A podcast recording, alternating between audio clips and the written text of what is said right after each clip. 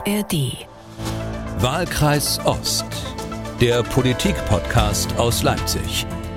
Hallo und willkommen zum Ost-West-Ritt durch die deutsche Politikszene. Mein Name ist Malte Pieper, ich bin Redakteur und Moderator bei M D R aktuell und wieder an meiner Seite Anja Maier, Hauptstadtkorrespondentin des Focus. Hallo Anja. Hallo Malte, grüß dich. Anja, wer in den letzten Tagen aus dem Urlaub zurückgekommen ist, der konnte meinen, zumindest in Berlin hat sich nichts verändert. Aller guten Vorsätze zum Trotz ist alles wie vor der politischen Sommerpause. Die Koalition, die Ampel zankt trotz aller Besserungsversprechen vor sich hin. Die Union sucht noch immer ihren Weg und ist nicht mit konstruktiven Vorschlägen vernehmbar. Die Linke zerlegt sich munter weiter und die AfD sonnt sich beständig bundesweit bei mehr als zwanzig Prozent. Ja, das ist so ein bisschen wie vor, so wie damals, als wir uns vor der Sommerpause gehört haben. Das stimmt. Also das fühlt sich so ein bisschen wie so eine, vielleicht äh, Vergleich, vielleicht wie so eine Wiederaufnahme, weißt du, so im Theater an, ja. Also so ein Stück, was vom Publikum eher gemieden wird, aber von der Kritik gelobt. Das sind dann wir, die Kritik, ja. Und alle Akteure der zurückliegenden Saison kommen wieder zurück auf die Bühne und zeigen nochmal, wie gut sie nicht miteinander können.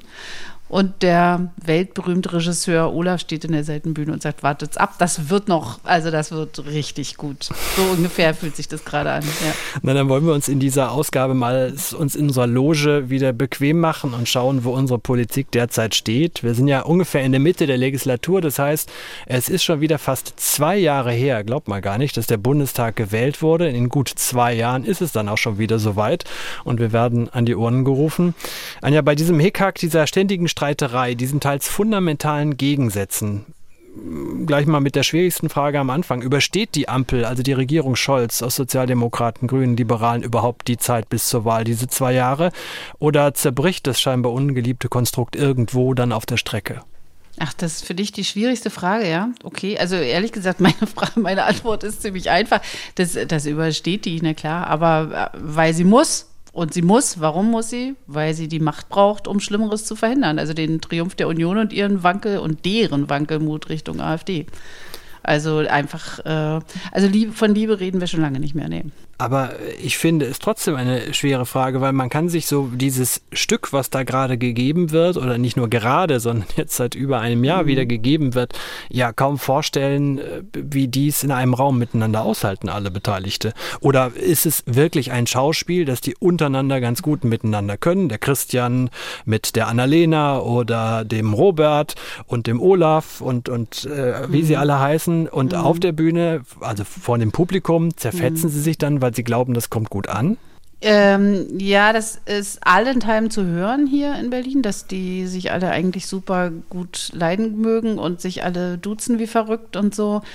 Aber äh, wenn du dann nochmal noch mal weiter in den Hintergrund gehst, ins hintergründige Gespräch, dann hörst du schon also manchmal pure Verzweiflung, also übereinander und äh, zwar von allen Seiten. Also das ist nicht, äh, ich finde es auch in Ordnung, dass man, also ich fände, wir müssen ja konjunktiv machen, ich fände es eigentlich ganz okay, wenn man sozusagen hinter den Kulissen, um mal im Theater zu bleiben, äh, die, die äh, Konflikte löst und dann eine prima Aufführung zustande bringt, aber sie bringen es ja sozusagen sowohl in der Theaterkantine als auch vorne an der Rampe zur Aufführung und so, wie sie immer sagen, ist es eben leider wirklich überhaupt nicht. Und das letzte Beispiel ist ja eigentlich gerade der Konflikt zwischen Christian Lindner und, also Finanzminister Christian Lindner und Familienministerin Lisa Paus.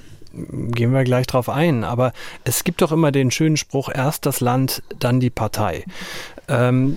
Jetzt frage ich mich, wenn du sagst, wenn einerseits duzen sie sich, andererseits fällt es dann doch schwer, was trennt die denn so fundamental? Ist es eine komplett unterschiedliche Vorstellung von, was Politik soll, wofür Politik da ist, wie man Politik macht, oder was ist das Problem? Also, das ist denn nicht jetzt mal eine schwierige Frage. Ich glaube, dass sie vor zwei Jahren, als das losging, geglaubt haben, wenn alle ihre Stärken einbringen, dann wird es sozusagen nicht den kleinsten gemeinsamen Nenner, sondern den besten gemeinsamen Nenner geben. Also alle bringen das ein, was sie können, Ökologie, Soziales, Wirtschaft. Und stricken daraus so eine Fortschrittserzählung fürs Land. Äh, die haben sich aber gegenseitig unterschätzt, glaube ich, bei Weitem. Und was, ich weiß, das ist wirklich, also für, für Zuhörerinnen und Zuhörer muss das öde sein, aber es ist halt immer irgendwo Landtagswahl. In diesen zwei Jahren hat ja vor allem die F D P stark verloren in den Ländern, ja, also sogar Regierungsbeteiligung verloren. Und äh, das ist einfach, äh, das macht die mürrisch und das macht die auch, ähm, ach, ich weiß nicht, es ist ja irgendwie kein Kindergarten, aber es ist manchmal eben, sie sind auch manchmal ein bisschen unfair, würde ich sagen, nee. um das mal ganz vorsichtig zu formulieren. Also sie werden halt äh, aggressiver. Also das ist doch so. Du, das kennt man ja von sich selbst aus dem Leben, aus dem normalen Leben auch, ja.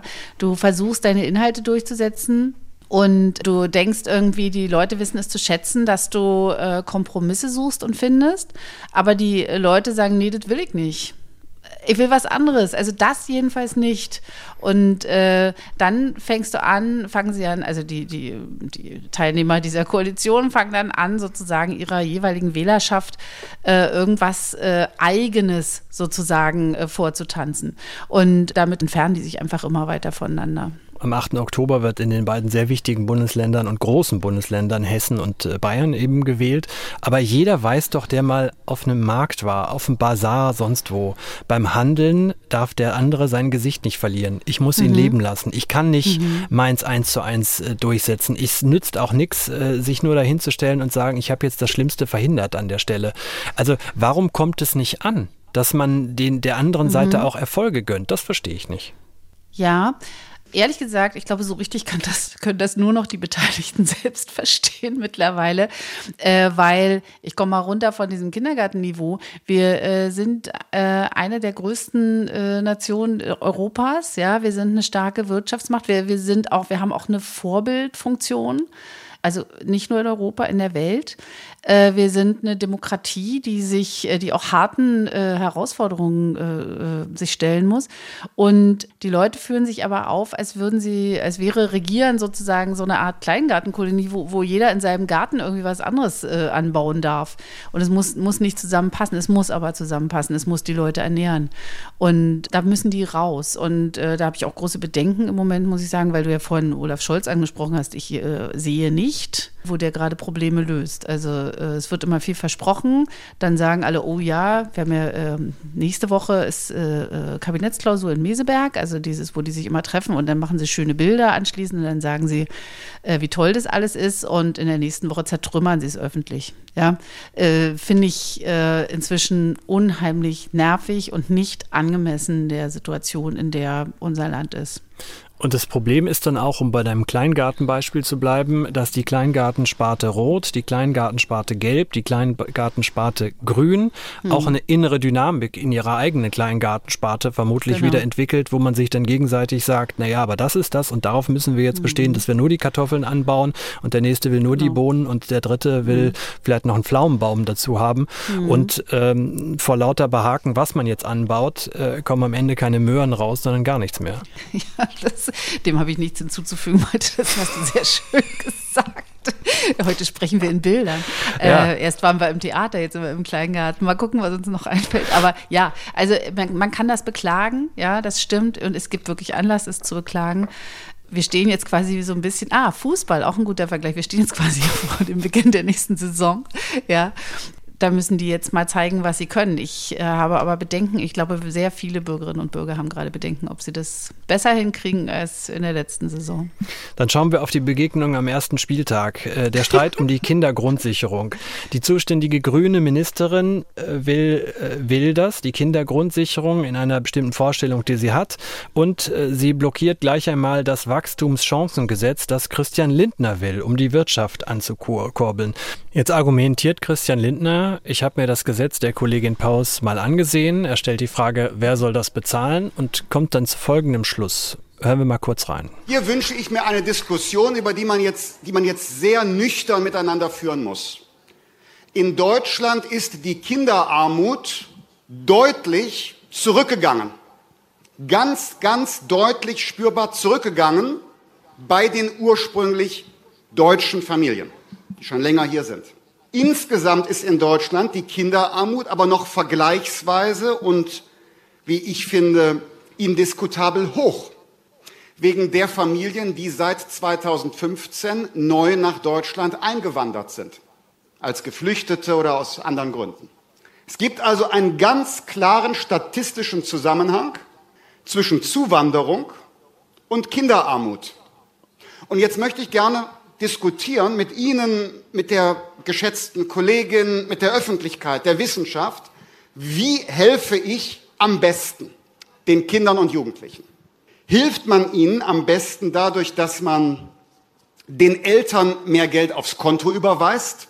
Oder ist nicht vielleicht mindestens diskussionswürdig, in die Sprachförderung, Integration, Beschäftigungsfähigkeit der Eltern zu investieren und die Kitas und Schulen für die Kinder so auszustatten, dass sie vielleicht das aufholen können, was die Eltern nicht leisten können? Christian Lindner, Bundesfinanzminister, beim Tag der offenen Tür der Bundesregierung. Halten wir erstmal nüchtern fest, es ist zumindest sauber durchargumentiert. Jetzt kommen wir zur politischen Bewertung. Und bei der Bewertung würde ich gerne noch einen Zeugen in den Raum äh, rufen. Da brauchen wir jetzt noch etwas mehr Zeit, weil der braucht noch etwas mehr Zeit, um das auseinander zu ziselieren. Nämlich Christoph Butterwegge, lange Politikwissenschaftler an der Universität Köln. Hat sich viel mit den Gründen von Armut auseinandergesetzt, gilt als mahnende Stimme, wurde auch mal von der Linkspartei als Kandidat für das Amt des Bundespräsidenten aufgestellt. Und Christoph Butterwegge erklärte seine Kritik an Lindner bei M D R aktuell mal wie folgt. Die Position von Christian Lindner beruht auf einem statistischen Taschenspielertrick. Er und die F D P sehen als arm nur diejenigen Kinder an, die nicht im Bürgergeldbezug sind.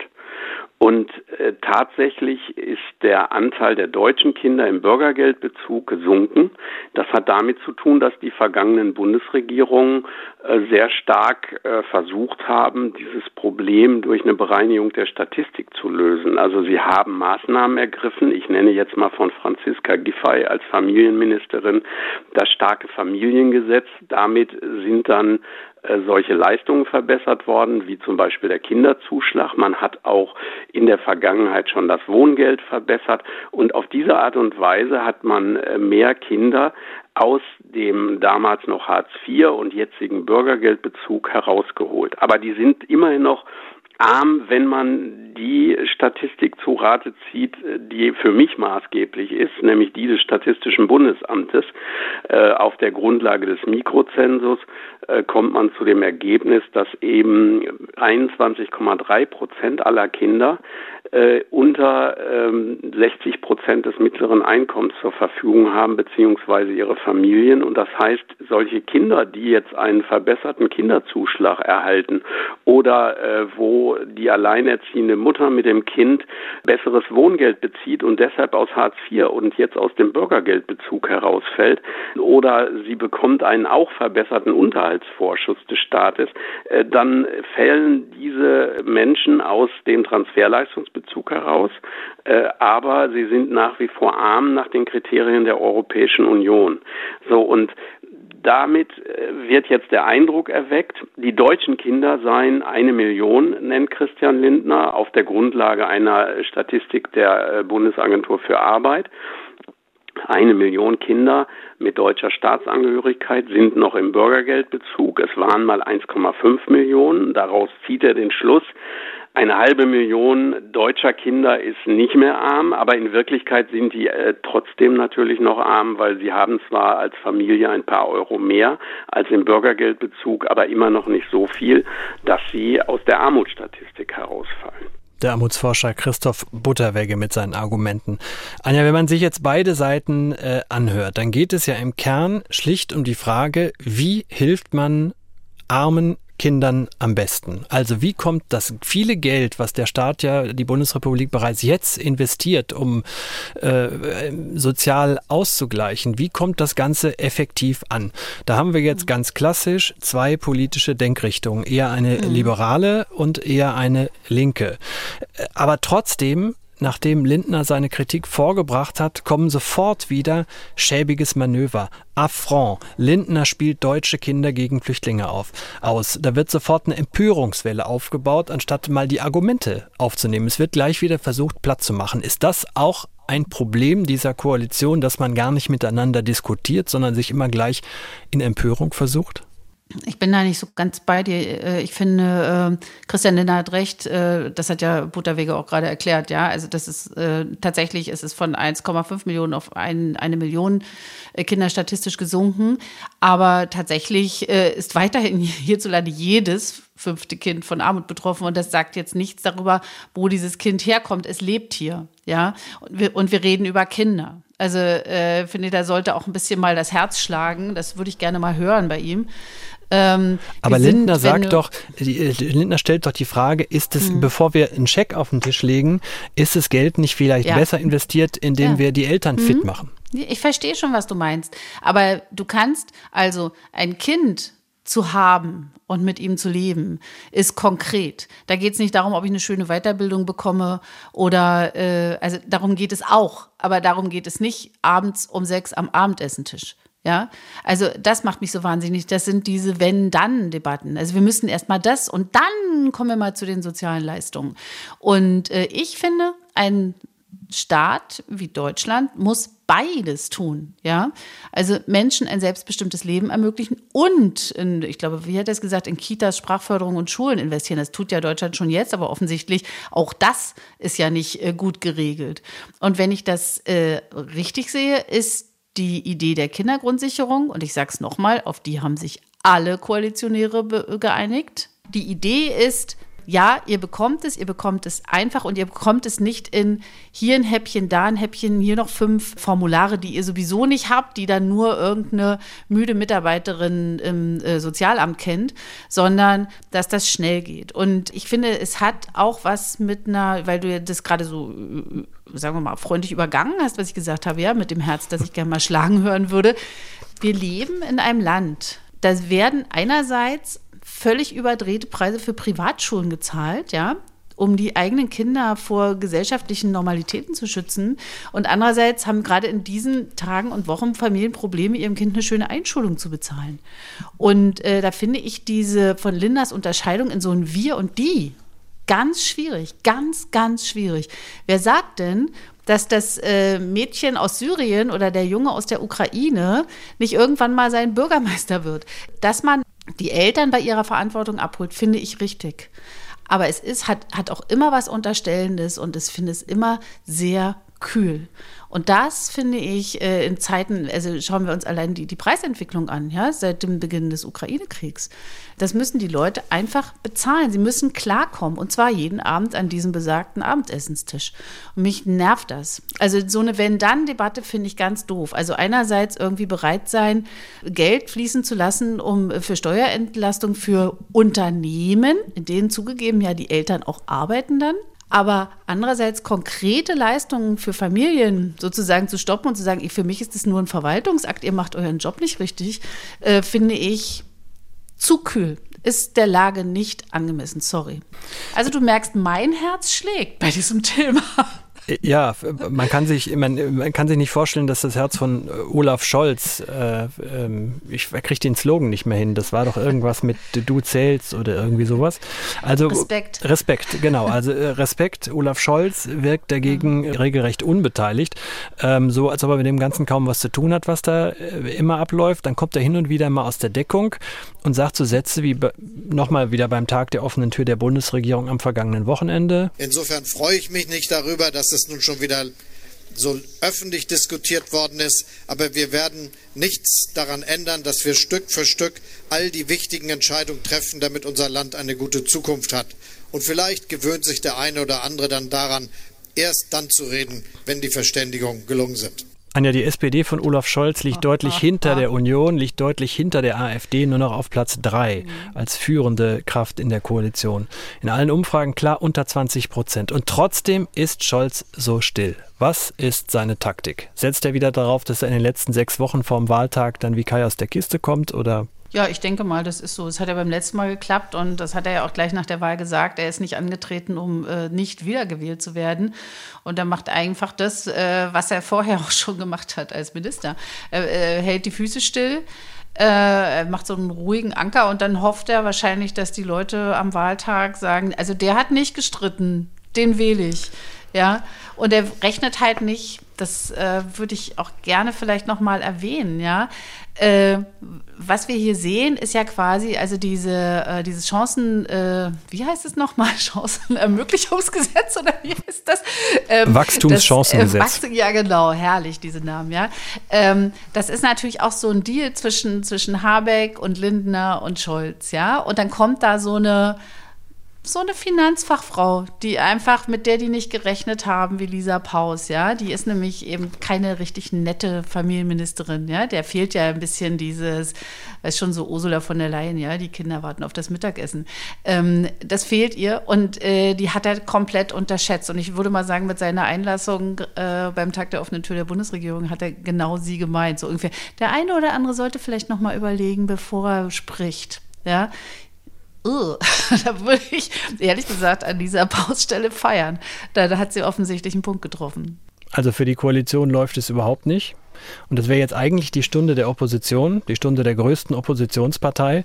Wir sind alle alt genug, um uns zurückzuerinnern. neunzehnhundertneunundneunzig, die erste rot-grüne Regierung von Gerhard Schröder hat auch den Staat damals so richtig versemmelt. Da kratzte die Union damals, neunundneunzig, an der fünfzig-Prozent-Marke. Es ging um die absolute Wahnsinn. Mehrheit für C D U und C S U. Davon kann heute fünfundzwanzig Jahre später keine Rede sein. Da kriegen C D U und C S U gut die Hälfte auf die Waage, also irgendwas zwischen fünfundzwanzig und dreißig. Und die übergroße Mehrheit, das finde ich ja das eigentlich Faszinierende, die übergroße Mehrheit der Deutschen gibt in Umfragen regelmäßig an, die Schwarzen könnten es auch nicht besser als die Ampel. Anja, warum bekommt Friedrich Merz keinen Fuß auf die Erde? Es ist doch, also ich meine, das ist ja Elfmeter ohne Torwart im Moment. Also er ist ja jetzt noch nicht so lange an der Spitze der Bundespartei und der Bundestagsfraktion, ja. Und äh, aber die Zeit hat gereicht, um deutlich zu erkennen, wer Friedrich Merz bremst. Und zwar, das ist er selbst, meiner Meinung nach. Also er ist ja, es ist ja kein Geheimnis, dass er sich für den Größten hält, ja. Und auch, äh, dass er ziemlich barsch werden kann, wenn irgendwas nicht so läuft, wie er sich das denkt. Und es läuft ja einfach gerade sehr viel nicht so, wie er sich das denkt. Und ich glaube, es hat auch was mit seiner äh, beruflichen Vergangenheit zu tun. Das ist, äh, der war ja Aufsichts- Aufsichtsratsvorsitzender bei BlackRock und nicht äh, irgendwie Start-up-Gründer von, weiß ich nicht, Hafermilch oder so. Und äh, da, also man erkennt wirklich deutlich so einen Mangel an Teamfähigkeit. Und den braucht es in der modernen Politik. Das muss man nicht verstehen, wenn man Ende sechzig ist. Ich sage, erwähne jetzt mal, ich bin Ende fünfzig, ich gehöre auch nicht zur Jugend, ja. Aber äh, er kann diese, diese Teamfähigkeit, die, die kann er nicht anbieten und die kann er aber auch nicht nachholen. Das ist die eine Seite und wenn ich so mal drüber nachdenke, ich glaube, er fühlt sich auch angegriffen in seiner Führungsrolle, bedrängt. Ja, also natürlich von Markus Söder. Der wird jetzt in, äh, in Bayern wieder äh, Ministerpräsident und hat dann ausreichend Zeit bis, zwei, bis zwanzig fünfundzwanzig, sich zu überlegen, was er dann noch will. Und aber eben auch von N R W M P Henrik Wüst. Das, äh, also der Nachwuchs drängt. Und er hat es meiner Meinung nach auch nicht geschafft, ähm, sozusagen diese Vergangenheit der Partei, ähm, also die Merkel-Vergangenheit der Partei, er hat sie einfach nur abgeräumt und nicht integriert. Aber es gibt eben viele Menschen, vor allem Frauen, die die C D U auch deshalb gewählt haben. Nicht, weil, nicht unbedingt, weil Merkel eine Frau war, sondern auch, weil sie einen anderen Führungsstil hatte, eben so einen integrativen Führungsstil. Und den kann er einfach nicht anbieten. Die Leute haben sich es auch gewünscht in der Partei, dass einer mal, ne, so, mal so einen Gong. Ansage, ja. Ja, aber äh, was kann er schon ausrichten? Er ist in der Opposition, er macht jede Menge Ansagen, aber hm, es wirkt eben nicht so richtig. Und ja, das ist der Zauber der Opposition. Jetzt hat da Carsten Linnemann als neuen Generalsekretär ausersehen, den ewigen Penela aus Paderborn. Was ist da die Taktik dahinter? Wohin soll die C D U mit Carsten Linnemann? Also da haben wir ja den zweiten Westfalen ja. äh, an der Spitze der äh, C D U. In meiner Wahrnehmung gibt es eigentlich überhaupt äh, nur Nordrhein-Westfalen in der C D U, ehrlich gesagt. Aber äh, naja, Carsten Linnemann ist äh, äh, der Ersatz für Mario Chaya, der, der ist aus äh, Merz sich nicht gebracht hat als äh, Generalsekretär. Er hat so eine wieselige Art, ne? Und äh, das darf aber, finde ich, nicht darüber hinwegtäuschen, dass äh, Carsten Linnemann wirklich eine, eine hart äh, wirtschafts- und wertkonservative äh, Linie fährt und die verkauft. Und ich glaube, da ist er sich mit Merz auch, da sind die auf einer Linie. Also Carsten Linnemann war ja mal Chef der Mittelstandsunion und ähm, seine Wirtschaftskompetenz ist wirklich nicht zu überhören. Aber übrigens, äh, wenn ich, ist mir neulich eingefallen, auch nicht seine Nähe zur F D P. Eigentlich müssten die ganz gut miteinander können. Ja. Aber das heißt, er stellt die C D U also, jetzt knallhart als Wirtschaftspartei wieder auf. Genau, das macht er. Und äh, im Moment erschöpft sich das ja noch in so einem, die können es nicht, schlechteste Regierung ever. Das ist ja, das hört man auch von Jens Spahn, den haben wir neulich äh, für den Focus interviewt und da war das das Gleiche. Also erstmal so draufhauen, rummeckern. Ähm, aber ähm, die C D U will ja in, ich glaube, zwei Wochen oder so ein Alternativkonzept, so nennen sie das, zur Ampel vorlegen. Und äh, ich würde mal sagen, mhm, mhm. Es gibt ganz schön viele Papiere seitens der Union und also der Union im Bundestag und auch der C D U. Und eigentlich ist irgendwie Konzepte vorlegen ganz normale Oppositionsarbeit. Die, also die Union muss ein bisschen aufpassen, dass sie vor lauter Papiere schreiben nicht vergisst, irgendwann mal an deren Inhalten gemessen zu werden. Also wenn die wieder in Regierungsverantwortung kommen, was ich wirklich nicht für ausgeschlossen halte, dann gibt es bestimmt den einen oder anderen, der, der dann so diese ganzen Papiere rauszieht. Ja? Also null Steuern für arbeitende Rentner, das ist ja der neueste Hit von Carsten Linnemann. Ja? Also das ist fast Sozialismus, was die wollen. Also da bin ich schon sehr gespannt, wie diese Partei, die ja eigentlich auch äh, hart wirtschaften will, wie sie das dann äh, in, die, in die Realität überführen zusammen mit möchte. Grünen und F D P. Ja, eine andere sowas. Möglichkeit gibt es ja fast ja, nicht. Ja, sie machen sich ein bisschen beliebig damit, muss man sagen. Also sie, sie, sie, äh, sie besetzen Felder, also dass sie Inhalte besetzen, ist richtig, aber so konkret, dass man eigentlich schon jetzt weiß, dass sie das nicht umsetzen können. Dass sie das nicht werden. Das ist einfach gar nicht ihre D N A. Was sie da wollen. Lass uns doch einen Schwenk machen. Äh, Union ist ja immer Einheit und äh, gibt auch innerhalb der Union wieder einen interessanten Bruch zwischen West und Ost oder zumindest scheint es einen Bruch zu geben. Wir haben ja schon häufiger äh, an dieser Stelle bei Wahlkreis Ost über Sachsens C D U-Chef Michael Kretschmer gesprochen. Kann man immer werbefrei in der App der A R D Audiothek noch die vergangenen Folgen runterholen. Und wir haben über Michael Kretschmer und seine mitunter eigensinnigen Wege gesprochen. Jetzt hat er sich mit seinem entschiedenen Nein zu Taurus Marschflugkörpern für die Ukraine mal wieder ganz anders positioniert als die Spitze der C D U. Und prompt durfte sich Michael Kretschmer belehren lassen von einem der führenden Verteidigungspolitiker der Union, von Roderich Kiesewetter. Hören wir doch mal, wie Kiesewetter bei Welt T V in einer Schalte von unterwegs formuliert hat und was er dem geschätzten sächsischen Kollegen mit auf den Weg gegeben hat. Mir geht es darum, dass wir Haltung zeigen und es wäre gut auch für den Wahlkampf in Sachsen, wenn die Union einen Kontrapunkt gegen die AfD setzen würde. Die AfD ist das Sprachrohr Moskaus, das genau diese Thesen vertritt, der Ukraine überhaupt keine Waffen mehr zu liefern, quasi, dass die Ukraine opfert und Millionen Menschen das Land verlassen. Dann gibt es auch in Sachsen keine Wohnungen mehr. Und wir sollten als Union nicht das Narrativ der AfD vertreten, sondern das christliche Menschenbild und die soziale Marktwirtschaft. Und die dürfen beide in der Ukraine nicht geopfert werden, sondern müssen sehr schwierig aufgebaut werden. Anja, da müsste dir als Frau aus dem Osten doch das Messer in der Tasche aufgehen. Dieser väterliche mhm. Tonfall, so lieber Michael, ich gebe dir mal aus Baden-Württemberg mhm. einen Tipp, wie du es in Sachsen mit den Diskussionen mhm. vor Ort richtig machst, oder? Hm. Naja, ich, er hat ja auch äh, an anderer Stelle auch nochmal sowas gesagt wie, äh, wir diskutieren das äh, in der Partei und was da an Einzelmeinungen irgendwie in Dresden los ist, ja, fällt so unter Einzelmeinung eben, dass äh, wir machen hier unsers, finde ich, du hast schon recht, richtig schwierig und äh, auch an der Realität vorbei. Also äh, es gibt ja so einen A R D-Deutschland-Trend, der ist noch gar nicht so alt, ich glaube wenige Tage. Und da lehnen zweiundfünfzig Prozent der Bürger die Lieferung von Taurus-Marschflugkörpern an die Ukraine ab. Also das ist schon richtig deutlich, finde ich. Also das, äh, da muss die äh, C D U auch ein bisschen aufpassen, dass sie da nicht irgendwie anfängt, an den Leuten vorbei zu argumentieren. Und äh, ehrlich gesagt, also vielleicht können wir das ja ein andermal, ich bin da ähm, drüber sprechen, aber ich habe auch meine Bedenken bei dieser, in dieser Frage. Es äh, geht halt immer weiter und immer weiter, ja. Und also einerseits der, der, der Anspruch und der berechtigte Wunsch äh, des, der angegriffenen Ukraine, sich nicht überrennen zu lassen. Und andererseits eben, also Marschflugkörper sind schon nochmal eine andere Hausnummer. Lass uns zum Schluss äh, trotzdem nochmal bei dieser Unzufriedenheit äh, bleiben, die ja zum Teil eben Michael Kretschmer auch mal aus, äh, immer wieder ausdrückt oder versucht auszudrücken.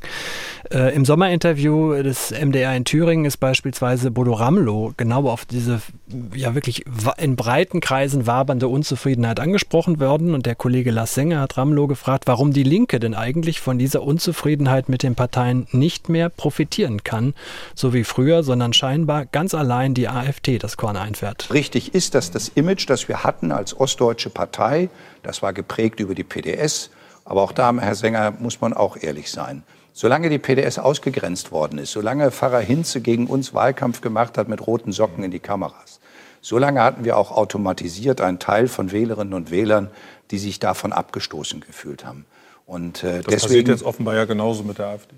Indem die Wechselwirkung auch so wieder thematisiert wird. Und äh, die Reaktion, deswegen habe ich ja nach der Wahl in Sonneberg auch sehr laut mich zu Wort gemeldet, habe gesagt, ich habe keine Lust, dass dieses Ostbashing jetzt so dargestellt wird, dass im Osten alles nur noch komische Menschen sind. Und äh, diese Art und Weise, wie aus dem Westen dann über den Osten geredet wird. Wir haben gerade über die vier großen Ansiedlungen geredet. Die sind im Osten.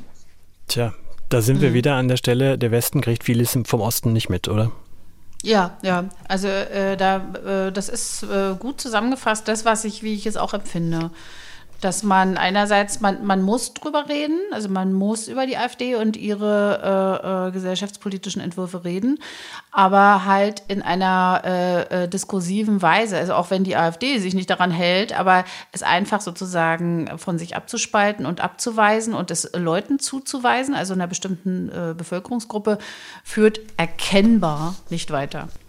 Bernd hat uns zum Beispiel geschrieben, Bernd wohnt mittlerweile im Westen, der sagt, er kann viele Beispiele anführen, warum er AfD wählt und ich habe nur mal Folgendes rausgegriffen. Also er schreibt, schon in den zweitausendzehner Jahren hatte ich zwei Jahre lang keine hausärztliche Grundversorgung, weil alle Ärzte in Zittau überlastet waren und mich abgewiesen haben. Dieser Zustand hat sich nicht verbessert, sondern wird seit Jahren von den Regierenden verschlechtert. Ich bin staatlich anerkannter Erzieher, werde also händeringend gesucht. Ich bin dann in den Westen arbeiten gegangen, dort habe ich mit neununddreißig Wochenstunden mehr gespart, als ich mit dreißig Wochenstunden im Osten brutto verdient habe. Wenn es aber darum geht, bankrotte Banken oder bankrotte Staaten zu retten, kann die Regierung über Nacht hunderte Milliarden aus dem Boden stampfen, aber für Altersarmut, Pflege, Bildung und Erziehung haben wir kein Geld, schrieb Bernd, wie er das erlebt und wo, wie ihn das zur AfD führt. Und unabhängig von Bernd hat uns auch Francisco geschrieben, Olla, ich lebe jetzt seit dreizehn Jahren in Mecklenburg, ich bin gebürtiger Portugiese und habe den Faschismus in Portugal bewusst erlebt. Mit zwölf Jahren bin ich nach Hamburg gekommen, Schulbildung, Berufsausbildung et cetera. Dann kam die Wende und ich habe mich in diesem Teil Deutschlands verliebt, habe dann sogar eine ostdeutsche Frau geheiratet. Aber was im Moment abgeht, ist für mich unfassbar. Die Ausgrenzung familiär und auch politisch, weil weil wir Familie in der kommunalen Politik haben. Diese Ausgrenzung, ich bin so stinksauer über die ostdeutschen Befindlichkeiten, dass ich kotzen könnte. Also zwischen diesen beiden Polen geht es immer wieder hin und her und da geht es sehr viel ja um gefühlte Wirklichkeit. Ja, naja, es geht immer um, um Konkretion, würde mein Vater sagen. Also es geht darum, wie du den Staat und seine Institutionen erlebst. Das eine ist, also ich glaube, das kennt jetzt jeder. Ich finde es interessant, also wenn ich in Berlin bei meinen Eltern bin, da gibt es irgendwie an jeder Ecke Ärzte, Ärzte, Ärzte. Und hier werden quasi Kinderarztnummern äh, wie Blattgold gehandelt auf dem Land, ja. Das ist natürlich alles Mist. Das ist ein großer Mist. Der muss politisch angegangen werden und auch gelöst werden. Also nicht immer nur quatschen, sondern auch regeln. Und gleichzeitig, dass, dass viele im Osten, das erlebe ich hier auch bei mir, sich abkapseln und sagen, äh, das war irgendwie früher, da haben wir irgendwie noch Zusammenhalt und so, wir kennen alle diese, diese, diese Melodie, finde ich ebenso schwierig, weil es äh, uns darauf zurückwirft als Ostdeutsche, dass wir uns nur auf das Gestern besinnen. Und es ist aber, wir haben Kinder, wir haben Enkelkinder und wir müssen irgendwie zusehen, dass wir in eine gute Zukunft kommen. Und da geht es eben auch um das, was Bodo Ramelow gesagt hat, ja, um Ansiedlung, Industrieansiedlung, Unis, Stiftungen, Gewerbe. Also, und da müssen wir äh, in Zeiten des Fachkräftemangels auch mal uns ein bisschen bewegen und unsere Herzen auch mal öffnen. Oh Gott, heute geht es aber viel ums Herz. Ja, ja ich, mein Herz ja, sagt ja an der Stelle. Ich bin so ein bisschen gefühlig gerade. Äh, ja, mein Herz sagt an der Stelle, früher war der Zusammenhalt ja immer größer. Ist auch kein Wunder, wenn ich in einer wirtschaftlichen Mangellage bin, ist natürlich der Zusammenhalt größer, weil ich das ja weiß, ich dass ja ich auf den anderen gehört, angewiesen Malte. bin. Ja, das oder? Ich ja noch nie aber so gehört. Ist es doch. Ja, ich hab, ja Herr Gott. Gott nochmal, aber es war äh, eben nicht nur, gib mir deine Bohrmaschine und ich kachel dir dein Bart. Entschuldigung, das ist doch Quatsch. Du hast natürlich auf dieser Ebene irgendwie auch zueinander gefunden. Ja, es es war pragmatisch, aber du hast eben auch, also was, allein, wir haben hier Freunde, die sind quasi familiär so dermaßen verbandelt. Ich finde es immer wieder faszinierend, wie die über, über Generationen hinweg ja sich aushelfen, in, äh, wirtschaftlich, aber eben auch persönlich, sozial und so. Und ich finde das, findest du im Westen genauso? Ja, ich würde es jetzt auch nicht sagen, dass wir das irgendwie erfunden haben als Ostdeutsche, aber ja, die Treiberkräfte dafür waren andere. Na und? Wir haben uns trotzdem gemocht. Aufrichtig gemocht. So. So, und jetzt habe ich noch einen. Ja, wir gehen mal konkret von der AfD weg. Und zwar wieder zurück zur Politik. Das erlebst du regelmäßig äh, in Berlin. Herr Heinze aus dem Vogtland hat uns äh, geschrieben. In den letzten zwei Jahrzehnten nimmt die, nimmt die Zahl derer zu, die nur Theoretiker sind, also Politik betreiben, ohne zunächst einen ordentlichen Beruf erlernt zu haben. Ganze Politikerkarrieren starten mit abgebrochenen Studien über Abgeordnetenbüros und Parteigremien in Landtag und den Bundestag. Diese Leute mögen ihr Parteiprogramm und das ihrer Gegner kennen, kaum aber die Herausforderungen des Alltags. Das ist für die Beurteilung von Sachverhalten ziemlich gefährlich. Es hebt deren Entscheidungen auf eine abstrakte, theoretische Ebene. Ich sehe das in fast allen Parteien, wobei bei den Grünen und Teilen junger Sozialdemokraten schon auffällt, dass dies gehäuft vorkommt. Ich habe diese Klientel auch in meinem aktiven Leben als ehrenamtliches Parteimitglied, als Kreisvorsitzender und dann vier Jahre als Stadtrat selbst erlebt. Es braucht dringend wieder mehr Vielfalt in den Parlamenten, vor allem Handwerker, Landwirte, Kindergärtnerinnen, Ingenieure und andere Berufe, schreibt Herr Heinze aus dem Vogtland. Anja, wie schätzt du das ein, diese Beschreibung? Ist es ein tatsächlich zunehmendes Problem? Ich meine, wenn man sich die Statistiken des Bundestages nimmt, welche Berufe vertreten sind, geht es ja genau in die Richtung. Immer mehr Juristen, ja, ja. immer mehr Beamte. Genau, genau. Also da äh, bin ich äh, aber eben doch auch nur teilweise bei Herrn Heinze. Also ich finde auch, wir brauchen unbedingt viel mehr Handwerker, Landwirte, alle anderen Berufe in den Parlamenten. Also im Moment ist es ja wirklich tatsächlich überwiegend männliche Juristen. Ja? Also die als in dieser äh, Herkunft und diesem auch so planspielartigen Leben äh, die Gesamtheit der Bevölkerung vertreten und natürlich, wie er sagt, auch irgendwie, denen geht dann auch ein bisschen mal die, die Realitätshaftung verloren, ja, die Bodenhaftung. Und das tut unserer Gesellschaft nicht gut. Das, das stimmt. Aber äh, wo ich nicht so ganz mitgehe, das ist dieses, also was ist denn im einundzwanzigsten. Jahrhundert ein ordentlicher Beruf? Also was ist denn das? Äh, ist denn ein Studienabschluss entscheidend für Kompetenz, für Gesellschaft? Herausforderungen. Also es ist gut, einen zu haben, herzlichen Glückwunsch, aber nicht unbedingt nötig. Was ich auch vermisse, ja, neben den Handwerkern und den Landwirten, sind so eine gebrochenen Biografien, so Zickzackwege, Erfahrungen. Ja? Und äh, ich glaube, äh, wenn, äh, wenn wir jetzt sagen, äh, äh, die, die müssen alle einen Beruf haben und die müssen alle einen Abschluss und erst dann dürfen sie sprechen, äh, gerade nicht. Also die Mischung macht es für mich. Und äh, da ist wirklich, also echt im Bundestag wahnsinnig viel Raum. Ja, aber was Herr Heinze doch meint, ist, das haben wir doch auch beobachtet, ähm, quasi vom äh, Büromitarbeiter zum Büroleiter, mhm. und dann übernimmt man mhm. den Wahlkreis von dem Vorgänger. Es gibt so einen schönen Spruch, warte mal, äh, Kreissaal, Hörsaal, Plenarsaal. Ja, exakt. Den, genau. Und das, äh, ja, und da, äh, genau, und das macht mich auch oft mürrisch, weil äh, wenn du dann lange äh, den politischen Betrieb äh, äh, verfolgst, dann äh, triffst du irgendwann erstmal auf so einen studentischen Mitarbeiter und dann ist der plötzlich irgendwie, plötzlich begegnet der dir auf dem Wahlplakat wieder und hat aber eigentlich sein ganz, also da war der ganz jung als studentischer Mitarbeiter und äh, hat sozusagen gar nicht das, was man äh, als wirklich, äh, ja, was man eben so auch so braucht, also nicht nur für den Beruf, sondern auch um als Mensch zu wachsen. Also vielleicht auch mal eine kleine Niederlage, vielleicht mal irgendwas nicht ge- gerafft kriegen, auch mal eben, ich habe es ja schon gesagt, ich wünsche mir mehr Brüche. Ich wünsche mir mehr Brüche, dass so. Die Leute da, daran, das ist nicht schön persönlich, oft, aber eigentlich immer bereichernd. Und jetzt können wir das Ganze sehr schnell abkürzen, indem ich die Frage stelle, wie würden wir das denn hinbekommen? Also, weil das mhm. ist ja das Nächste, das, mhm. das geht mir ja ganz genauso, diese Beobachtung. Ähm, zum einen haben wir es alle in der Hand, indem wir uns angucken, zumindest mit unserer ersten Stimme, wer ist der Wahlkreiskandidat, und dann könnte man natürlich extra jemanden wählen, der zwar nicht die eigene Partei ist, aber äh, das, das Beklagte aus dem Leben kommt. Mhm. Das andere ist, äh, sonst fällt mir relativ wenig ein, wie man sicherstellen kann, dass mehr Berufsgruppen mhm. vertreten sind, weil mit allen Quoten, wir haben es ja bei Frauenquoten, Noten jetzt erlebt, sind wir ja schon krachend gescheitert. Hm. Habe ich äh, bis jetzt auch noch keine Antwort drauf gefunden. Es gibt ja immer wiederkehrend diese Debatte über die Attraktivität von Parteien. Ähm, die ähm, in meiner Beobachtung ist es oft, leider wirklich oft so, dass Parteien quasi auch irgendwie nur so als Job gesehen werden, von dem aus man, also mit dessen Reputation man dann später nochmal ins Geldverdienen kommen kann. Das ist nicht bei allen so. Sehr viele Politikerinnen und Politiker ackern richtig, ja, also da möchte ich auch nicht tauschen, schon allein, weil du zum Beispiel nie ähm, deinen Privatraum hast, du wirst ständig erkannt, stell dir das mal vor, das ist ja furchtbar, ja, aber ähm, es ist äh, tatsächlich so, dass Parteien äh, durchlässiger werden müssen, das ist das eine, aber das ist ja das, äh, was äh, der Hörer dann auch wieder ein bisschen be- bemängelt, ja, dass die Leute keinen ordentlichen Abschluss haben und andererseits auch natürlich Fachleute brauchen, die irgendwie was verstehen von ihrem Fachgebiet. Allerdings muss man sagen, wenn man sich die Ministerinnen und Minister des Kabinetts und eigentlich aller Kabinette, die ich bis jetzt erlebt habe, anschaut, die wenigsten kommen wirklich aus dem Bereich. Also Karl Lauterbach ist Gesundheitsökonom, aber Lisa Paus ist äh, Finanzexpertin, ja, oder Cem Özdemir, ja, der äh, plötzlich Landwirtschaftsminister ist. Das trägt nicht gerade zur Glaubwürdigkeit bei, finde ich. Also es wäre schon schön, Expertise.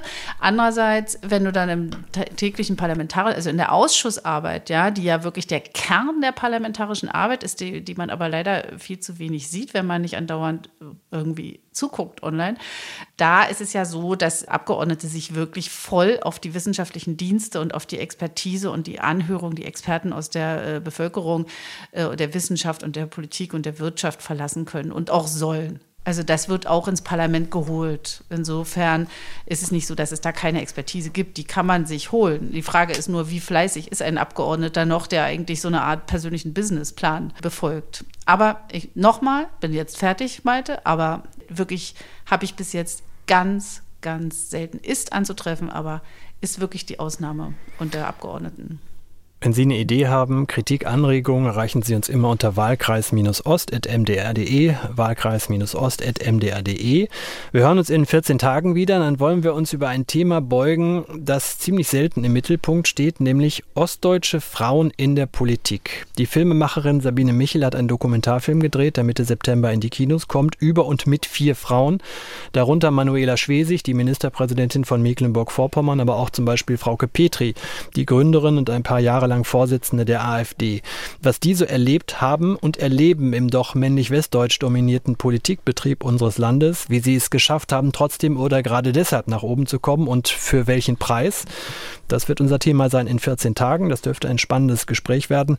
Bis dahin, vielen Dank an dich nach Berlin, Anja. Ja, und ich danke dir. War schön wieder. Und vielen Dank an Sie und euch fürs Zuhören. Bis in vierzehn Tagen. Tschüss. Tschüss. Wahlkreis Ost. Der Politik-Podcast aus Leipzig.